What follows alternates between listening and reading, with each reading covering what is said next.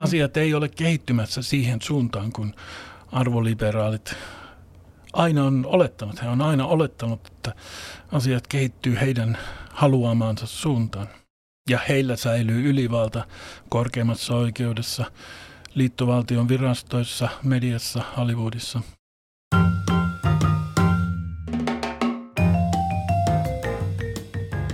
Moikka ja tervetuloa Kujalla podcastiin. Tänään puhutaan siitä, että muuttuuko aborttioikeus Yhdysvalloissa. Ja ihan aluksi tämmöisenä pienenä muistutuksena vielä tähän, että tämän podcastin tekemistä voi tukea Patreonin kautta, eli patreon.com/kujalla, niin sitä kautta voi osallistua tämän ohjelman tekemiseen. Muutama viikko sitten julkisuuteen vuoti asiakirja, jonka mukaan Yhdysvaltain korkein oikeus olisi kumoamassa Roe vs. Wadea, joka vaikuttaisi aborttioikeuteen. Sen myötä jokainen osavaltio voisi päättää aborttioikeudesta itse. Mistä oikein on kyse? Tänään vieraana on Markku Ruotsila, dosentti, Pohjois-Amerikan kirkkohistorian dosentti Helsingin yliopistosta ja tutkija, ja hän on erikoistunut pohjois-amerikkalaiseen aate-, uskonnolliseen ja poliittiseen historiaan. Tervetuloa. Kiitoksia. Aikamoinen asiantuntija ja monesta kanavasta varmasti katselijoille tuttu. No, olitko yllättynyt tästä päätöksestä tai tästä vuodetusta asiakirjasta? En itse sen sisällöstä. En ollut yllättynyt siitä, että se vuodettiin, niin on yllättynyt, ja sitähän tutkitaan, ja siitä tulee tulemaan ankarat rangaistukset tälle ihmiselle, joka on vuotanut, koska tällaista ei tehdä. Mutta siis itse asiasta en ollut yllättynyt. Tätä on Roe-päätöksen ja kumoamista on tavoiteltu Yhdysvalloissa hyvin systemaattisesti yli 50 vuotta. Ja sitä edeltävien vastaavien päätösten kumoamista. Ja korkeimmassa oikeudessa on nyt niin sanottujen originalistituomareiden enemmistö, jotka lukee Yhdysvaltain perustuslakia siten, kun se on kirjoitettu, ja siellä ei ole tosiasiassa minkäänlaista lupaa liittovaltiolla, ei varsinkaan korkeimmalla oikeudella, päättää tällaisista asioista kuin ihmiselämän alusta ja lopusta. Eli en ole yllättynyt siitä. Ennen pitkää tämä Roe-päätös oli joka tapauksessa olisi tullut kumottavaksi, koska sillä ei ole perustuslaillisia perusteita. Aivan. No, nyt tämä vuodettu päätös liittyy Mississippistä lähteneeseen keissiin, jossa on Dobbs vs. Jackson Women's Health Organization, joka sitten tosiaan haastaa tämän Roe-päätöksen. Niin kuvailisitko lyhyesti, että mistä tässä on kyse? Tässä Mississippin tapauksessa on kysymys siellä Mississippissä, jos mä oikein muistan, niin vuonna 2018 tehdystä uudesta laista, jolla kielletään abortit 15 raskausviikon jälkeen. Näitä on erityyppisiä tällaisia kieltoja ja rajoituslakeja viime vuosina hyvin ahkerasti eri osavaltioissa toteutettu. Ja tämä tietysti rikkoo sitä alkuperäisen 70-luvun alun Roe-päätöksen kriteereitä vastaan. Tosiasiassa Roe-päätöksen nämä kriteerit jo kumottiin 90-luvulla Casey versus Planned Parenthood päätöksessä, mutta joka tapauksessa tässä haastetaan noiden sallivien aborttipäätösten sisältöä.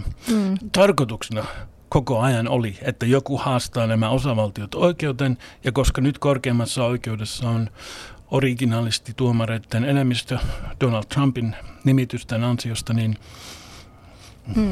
sieltä odotetaan näitä Roe-päätösten kumoamista. Aivan. No, tämä Roe-keissihän on, tai tämä päätös on tämmöinen hyvin kuuluisa, ja sitä aina heitellään keskusteluissa sinne sun tänne. Ja sen myötä vuonna 1973 sitten abortti ikään kuin laillistui. Mutta mistä tässä päätöksessä oikeastaan on kyse, jos sen pystyisit meille tiivistämään? Se on oikeasti hyvin monimutkainen päätös. Siinä asetetaan eri raskausviikkojen perusteella erilaisia määräyksiä, koska abortti täytyy olla sallittua, koska sitä voi rajoittaa, koska se voi kieltää.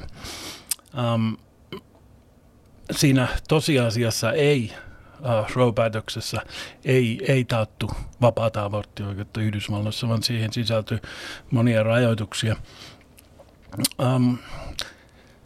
Ja koko tämä, no sanotaan näin, että Roe-päätös kumosi olemassa olevat osavaltiotason lait, jolla juuri kansanäänestyksessä oli päätetty kieltää tai rajoittaa aborttia vielä enemmän. Ja sitten nämä 9 tuomaria omavaltaisesti ylhäältä määräsi koko valtakunnan laajuisesti tämän Roe-päätöksen mukaisen aborttioikeuden. Tosiasiassa siellä perustuslaissa ei ole mitään kohtaa, johon he pystyivät vetoamaan. Heillä ei ollut tällaista oikeutta, jopa aborttioikeuden kannattajat, niin kuin edesmennyt korkeamman oikeuden tuomari Ruth Bader Ginsburg sanoi, usein toisti tätä. Roe-päätös oli perustuslaillisesti pätemätön ja ennen pitkään se tultaisiin kumoamaan. Koska nämä korkeamman oikeuden tuomarit, jotka tämän päätöksen teki, niin myös tiesi sen silloin 70-luvun alussa. He joutuivat keksimään tällaisen hyvin monimutkaisen argumenttisarjan, että perustuslain kirjainten välissä, niiden kirjainten heijastumissa ja varjokohdissa, sieltä voidaan löytää tällainen oikeus yksityisyyteen. Ja se oikeus yksityisyyteen tarkoittaa muun muassa sitä, että abortin täytyy olla laillista. Mutta sitten kuitenkin se kielsi abortin jossain tapauksessa. Mutta tämä on hyvin monimutkainen argumentaatiosarja siellä taustalla. Eli oikeastaan niin kuin Yhdysvalloissa ei ole, että siellä on tällainen erikoinen järjestely tai päätös, jonka myötä abortti on mahdollista, mutta tavallaan siellä ei ole varsinaista lakia, joka sallisi abortin. Niin, siis valtakunnan laajuisesti Yhdysvalloissa ei ole sellaista lakia. Ei koskaan ole ollut abortin sallimislakia. Osavaltiotason lait pätee tässä asiassa, tai ennen päti tässä asiassa, ennen kuin korkein oikeus tällä mahtikäskyllään puuttui asiaan. Koska siis Yhdysvaltain perustuslaissa on, siellä on lista asioista, jotka liittovaltio saa tehdä. Mitään muuta liittovaltio ei saa tehdä. Se on 18 asiaa, jotka liittovaltio saa tehdä. Abortti ei sisälly niihin. Ja vielä tälleen meille suomalaisille, että me ymmärrettäisiin tätä kontekstia paremmin, niin minkä takia näillä korkeamman oikeuden päätöksillä on, tuntuu olevan niin suuri merkitys? No korkein oikeus on se ylin perustuslain tulkitsija. Niin kuin yksi sen nykyisistä tuomareista Clarence Thomas kerran sanoi, niin korkeimmasta oikeudesta voi tulla Yhdysvaltain suurin tyranni, koska mikään ei periaatteessa pidättele sitä. Sen 9 tuomaria on virassaan elinikäisesti. Joko he päätöksissään tukeutuu tiukasti perustuslain kirjaimeen, tai sitten he keksii omasta päästään asioita, niin kuin Roe-päätöksessä tehtiin. Mutta lopullinen päätös on korkeamman oikeuden tuomareiden. Jos he on niin sanottuja progressiivituomareita, uskoo elävän dokumentin juridiikkaan, niin he ei kirjaimellisesti lue sitä perustuslain tekstiä, kun taas nämä originalistituomarit, usein sanotaan konservatiivituomareiksi, niin he lukee sitä tekstiä niin kuin siinä tekstissä sanotaan. Aivan. No jos tämä Roe-päätös nyt sitten kumotaan, niin aborttilainsäädäntö se käytännössä sitten siirtyy osavaltiolle itselleen, niin minkälaisia seurauksia sillä sitten on? Sillä on hyvin erilaisia seurauksia eri osavaltioissa. Tälläkin hetkellä on olemassa suurin piirtein 1300 aborttirajoituslakia, ja nämä lisääntyy sitten Roe-päätöksen kumoamisen jälkeen joissain osavaltiossa. Nämä luvut muuttuu koko ajan, mutta tällä hetkellä noin 30 osavaltiota olisi joko kokonaan tai melkein kokonaan kieltämässä abortin. Ja sitten on noin 17 osavaltiota, jossa on aikomuksena julistaa abortti perusoikeudeksi. Osassa niistä syntymään saakka, osassa on muunlaisia suunnitelmia. Joka tapauksessa veronmaksajien varoilla kustannettaisiin abortit niissä osavaltioissa. suurin osa Yhdysvalloista palautuisi siihen tilanteeseen, joka ennen vuotta 1973 oli olemassa. Eli abortti oli hyvin tiukkaan rajoitettua. Ja tälläkin hetkellä, jos katsotaan piirikuntatasoa Yhdysvalloissa, niin yli 80 piirikunnassa ei ole yhtään abortin tarjoajaa, koska ne kansalaiset ei halua sellaista toimimaan siellä omalla alueellaan. Hmm. Sitten on suurkaupungit, nämä hyvin liberaaliset osavaltiot on toinenlainen tilanne, niin kuin Kalifornia esimerkiksi, joka aikoo julistautua aborttien turvapaikkaosavaltioksi. Et sitten on jotain kaupunkeja, jotka on jo julistautunut tällaiseksi. Mutta yli 80%, jos katsotaan maantieteellisesti Yhdysvaltain pinta-alaa piirikuntatasolla, niin siellä ollaan hyvin aborttivastaisia ja siellä tullaan kieltämään melkein kaikki abortit. No tuossa vähän mainitsitkin sen, että tosiaan osassa osavaltioista niin abortti siis sallitaan ihan siis syntymään saakka, eli se ei... Eli tavallaan samaan aikaan, kun se lapsi olisi jo monta viikkoa, että 22-24 viikolta jo pystytään lapsi pitämään elossa, sitten sairaalassa vähintäänkin, niin eli samaan aikaan se on kuitenkin se abortti näissä osavaltioissa sallittu, että mitenkä se voi olla näin? Miten se voi olla näin? No näissä hyvin liberaalissa osavaltiossa... Myös syntymän jälkeinen abortti, tai siis partial birth abortion, olisi sallittua. Siellä, täytyy vaan sanoa, että siellä arvoarvostelmat, maailmankuvat on hyvin erilaisia kuin muissa osissa Yhdysvaltoja. Siellä syntymätön lapsi, koko tämä ajatus on... Ei uskota siihen yksinkertaisesti, vaikka Raamattu sanoo asiasta hyvin selvästi ja tiede sanoo asiasta hyvin selvästi, niin ei uskota siihen, että syntymätön lapsi on ihminen. Ja onko tässä sitten se kysymys myöskin, että tavallaan kenellä on sitten suurempi oikeus elämään, että sitten ikään kuin sillä naisella, äidillä on suurempi oikeus elämään kuin sitten sillä lapsella, koska ehkä hänellä on jo elettyä elämää takana tai... No tämähän on se perinteinen argumentti, että naisella on, tai sillä raskaana olevalla naisella on kehoautonomia ja lisääntymisterveydellisiä oikeuksia ja niin edelleen. Mutta kyllä näitä argumentteja edelleenkin kuullaan. Tosiaan lisääntymisterveydelliset oikeudet on tällainen kiertoilmaus, jolla yritetään sitä itse asiaa hämärtää. Ei tässä ole kysymys lisääntymisestä, vaan sen vastakohdasta. Ja kehoautonomia.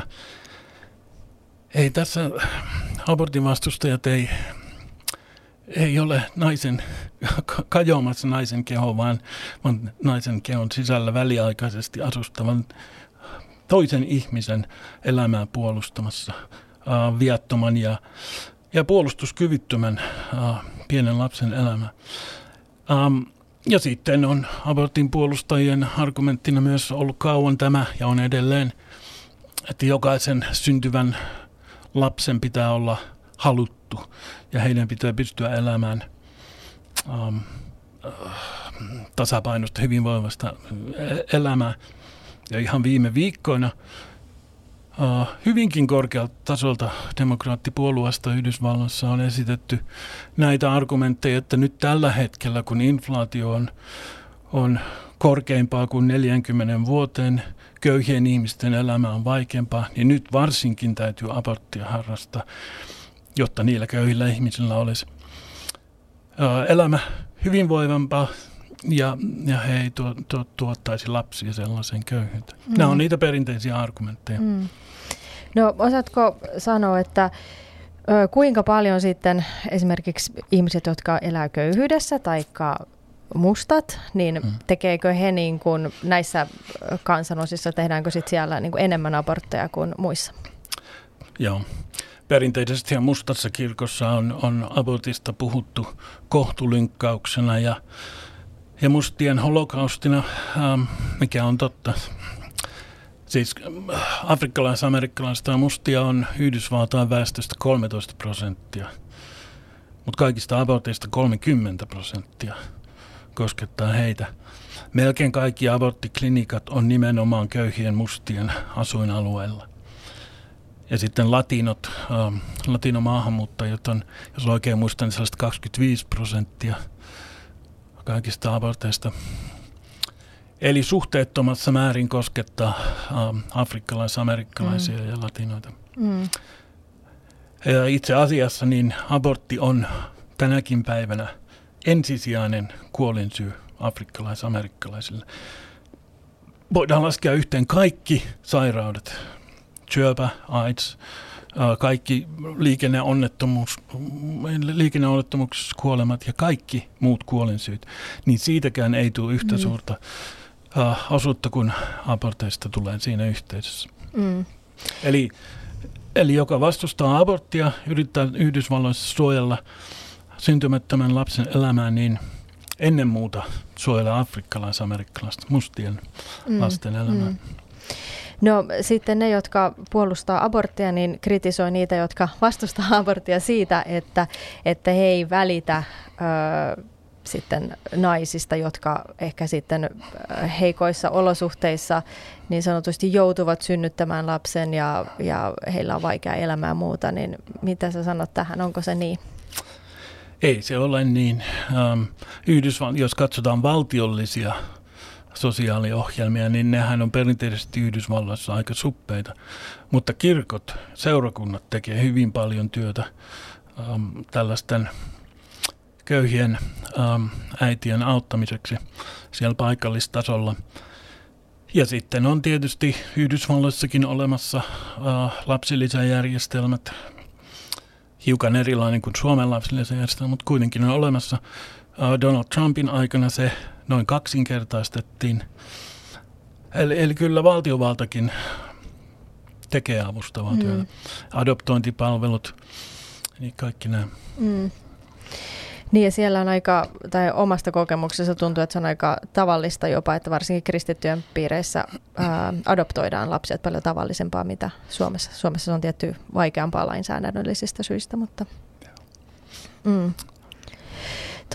No puhuitkin jo tuossa vähän siitä, että kuinka on tosi paljon osavaltioita ja näitä kuntia, joissa aborttien lainsäädäntö on rajoitettu tai jopa kielletty.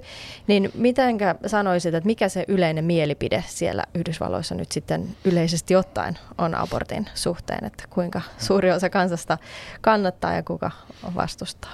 Joo, täytyy hyvin tarkkaan lukea niitä mielipidetiedusteluja, mitä niissä kysytään.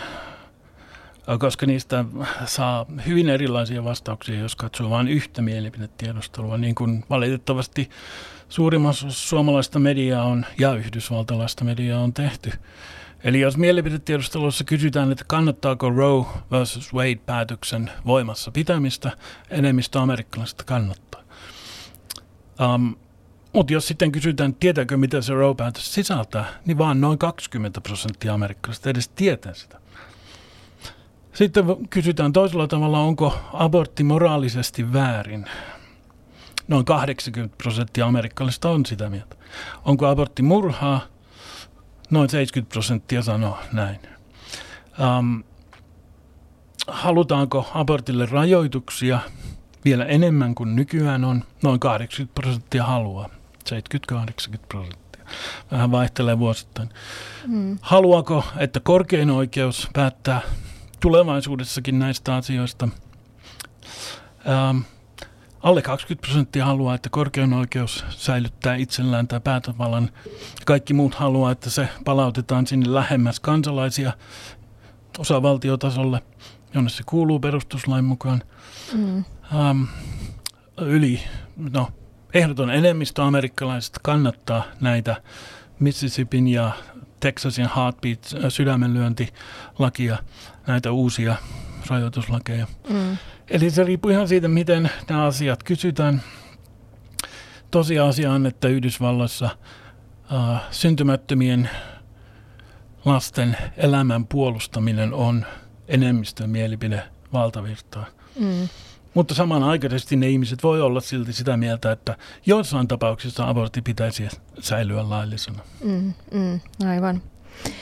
No onko tässä yleisessä mielipiteessä sitten tapahtunut jotakin muutosta, että onko tavallaan onko nuoremmat ihmiset nyt enemmän aborttiin puolella vai aborttia vastaan tai jotakin muuta? Että onko tästä kehitystä tapahtunut? No kyllä sellaista sanotaan, että historiallisesti kun katsellaan, niin on tapahtunut kehitystä. Eli kristillinen oikeisto Yhdysvalloissa on hyvin systemaattisesti, aktiivisesti, hyvin kauan käynyt kampanjaa, levittänyt argumenttejaan tästä asiasta. Ja se on toiminut. Se on toiminut, eli enemmistömielipide ei siellä 70-luvun alussa ollut yhtä aborttivastainen kuin se on nykyään. Mutta sitten on tämä hyvin liberaalinen, arvoliberaalinen Amerikka, suurkaupungit ja varsinkin nuoremmat sukupolvet niissä, paitsi afrikkalaisamerikkalaiset ja latinot, mutta valkoinhaiset, korkeasti koulutetut, on paljon selvemmin abortin puolella ja avoimemmin abortin puolella. Ei enää käytetä näitä kiertoilmaisuja, lisääntymisterveydelliset oikeudet tai kehoautonomia, tai sitten Yhdysvalloissa oli pitkään POC, Products of Conception, eli ei puhuta syntymättömästä lapsesta tai sikiöstä, vaan tällainen sikiämistuotteet. Kyllä näitä kiertoilmoja vieläkin on, mutta siinä sanotaan, että radikalisoituneessa arvoliberaalissa osassa Amerikkaa, niin aina vaan avoimemmin puhutaan siitä abortin todellisuudesta. Mm. Edelleenkään ei tietysti näytetä kuvia siitä syntymättömästä lapsesta, mitä siellä oikeasti tapahtuu, kun aborttilääkäri Saksinen tulee ultraäänikuvathan näyttävät, kuinka sikiö yrittää paeta näitä saksia, joilla toimenpiteen brutaalisuus on sitä luokkaa, että kädet ja jalat palasina revitään ulos ja tällaisilla imurilla sitten aivot. Näitä ei edelleenkään Yhdysvalloissa valtamediassa näy, mutta muuten sillä radikaalilla aborttimyönteisellä puolella tosiasiassa nykyään juhlistetaan aborttia. Mm.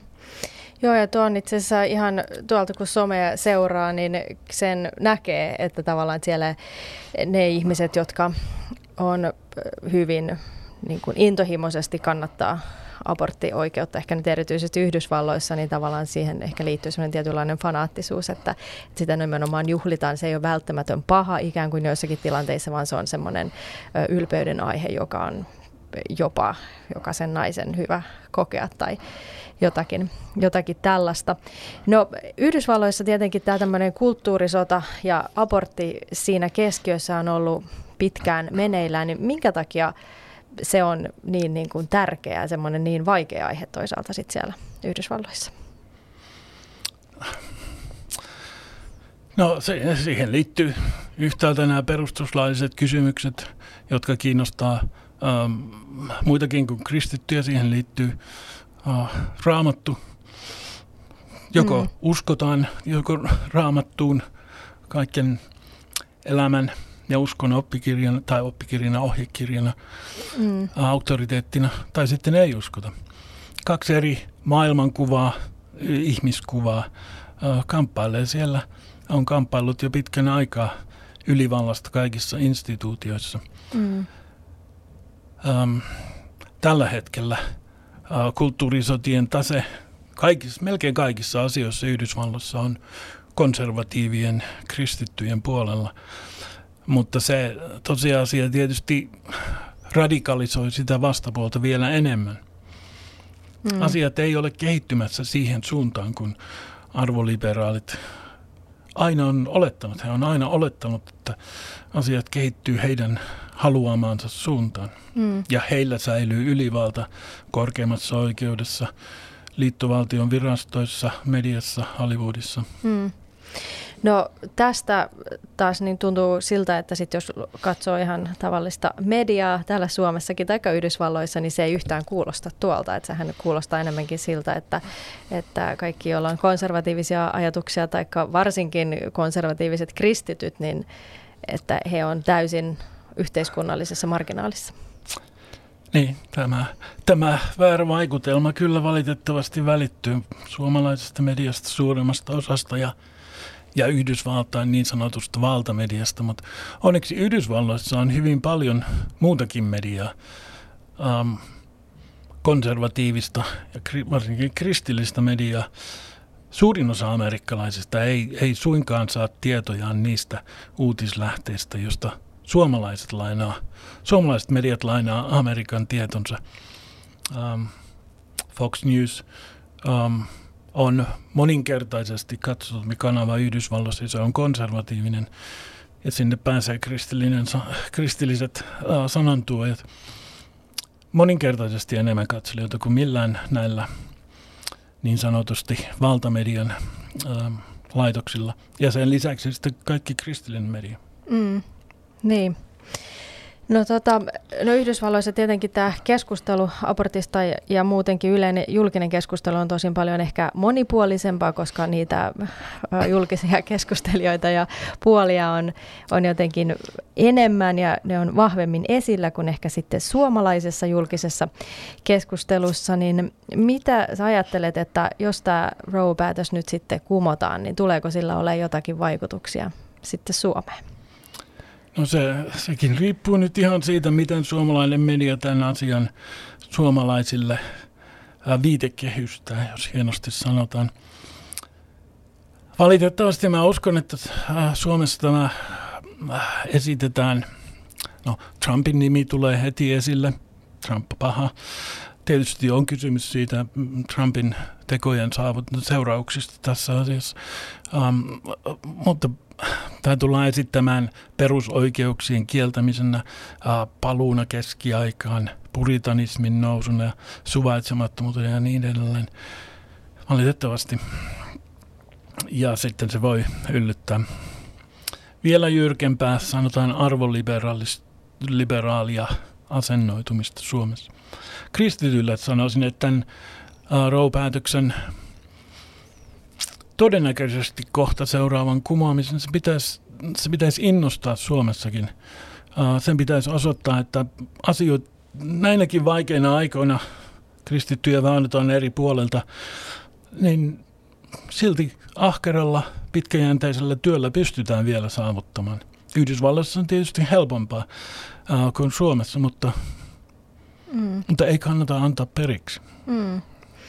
No se on jotenkin totta, että tuntuu, että Suomessakin siis kristityt on hyvin tällaisia, mitä mä sanoisin, tässä abortista ei oikeastaan haluta keskustella, koska se sitten ehkä koetaan jopa nolona asiana ja jotenkin, että meillä ei ole sellaista edes keskustelukulttuuria, että ehkä Päivi Räsänen on joskus viimeksi asiasta julkisesti kriittiseen sävyyn puhunut, niin mitä meidän sitten kristittyinä, mitä me voitaisiin tehdä ollaksemme sitten jotenkin aktiivisempia keskustelijoita tässä aborttikysymyksessä Suomessa? No se on tietysti vaikea. Mä tiedän ihan omasta kokemuksesta, että jos suomalaisessa valtamediassa käyttää edes ilmaisua syntymätön lapsi, niin siitä seuraa aika ilkeä reaktio. Mutta täytyy vaan uskaltaa puhua asioista suoraan. Nämä on vaikeita asioita. Ja ihan varmasti monet ihmiset tulee loukkaantumaan, mutta syntymättömän lapsen elämä on tosiasiassa se tärkein asia. Kukaan muu ei puolusta syntymättömän lapsen elämää kuin ne, joita ei ole abortoitu. En osaa muuta oikein tuohon sanoa. Niin ja varmasti tässä sitten toisaalta se, että me usein julkisessa keskustelussa sitten jäädään sieltä, no sitten kaikki menee tuonne puoskareille tekemään abortteja, taikka sitten on tosiaan naiset joutuu todella pahaan pinteeseen sen lapsen kanssa. Tavallaan me ollaan tällaisilla, että tavallaan ei olla siinä ydinkysymyksessä ja se ydinkysymyshän sitten on, että se, että no mikä on ihminen, mikä on lapsi, niin jos sä vielä lopuksi sanoisit, kiteyttäisit tämän kuulijoille. Joo, joka uskoo Raamattuun, lukee Raamattua, niin Raamattu on tästä asiasta aika selvä. Eli ihmiselämä alkaa alkaa siellä koodussa, alkaa sikiämisestä. Jumala kutoo jokaisen kokoon siellä kohdussa ja tuntee meistä jokaisen jo nimeltä siellä kohdussa. Eli kristitylle tämän pitäisi olla hyvin selvä asia. Tietysti on sellaisia kristittyjä, jotka ei usko, että Raamattu on Jumalan sana, vaan sisältää Jumalan sana ja sitten niin edelleen. Jos ei usko Raamatun auktoriteettiin, niin sitten kannattaisi uskoa tieteeseen. Tiedekin on siitä asiasta aika selvää, että sikiämisen hetkestä syntymään on yksi rikkumaton prosessi, paitsi jos joku ihminen sen prosessin rikkoo. Ja siellä syntymätön lapsi siellä kohdussa, sikiö, ei suinkaan ole, tai se on alusta alkaen ihmisen DNAta, ei suinkaan ole kissa tai koira tai joku kukkanen. Vaan ihmiselämästä on tässä kysymys ja sen anastamisesta. Ja tietenkin sitten jokainen, joka on ollut raskaana saanut lapsen, niin nykyään sitten on kaikenlaisia appeja ja muita saitteja, mistä seurataan ihan alusta lähtien sitä, että kuinka se lapsi siellä kehittyy ja kuinka tosi varhaisessa vaiheessa jo sydän sykkii ja kaikki sisäelimet on kehittynyt ennen 10 viikkoa ja niin edespäin, että kyllähän se tavallaan tietenkin aina, että mistä perspektiivistä tai mistä tilanteesta sitä lasta sitten katsoo, niin joko sitten täytyy sulkea silmänsä siltä todellisuudelta tai sitten voi iloita siitä todellisuudesta. Aivan. Joo, no kiitos paljon Markku Ruotsila tämän aborttitilanteen tai asian avaamisesta meille tänään ja jäämme sitten jännityksellä odottamaan, että mitä siellä Yhdysvalloissa tapahtuu ja miten asiat kehittyvät. Ja kiitos kaikille kuulijoille ja katselijoille myöskin ja palautetta voi tästä jaksosta lähettää osoitteeseen kujala.podcast@gmail.com. Kiitos ja moi moi!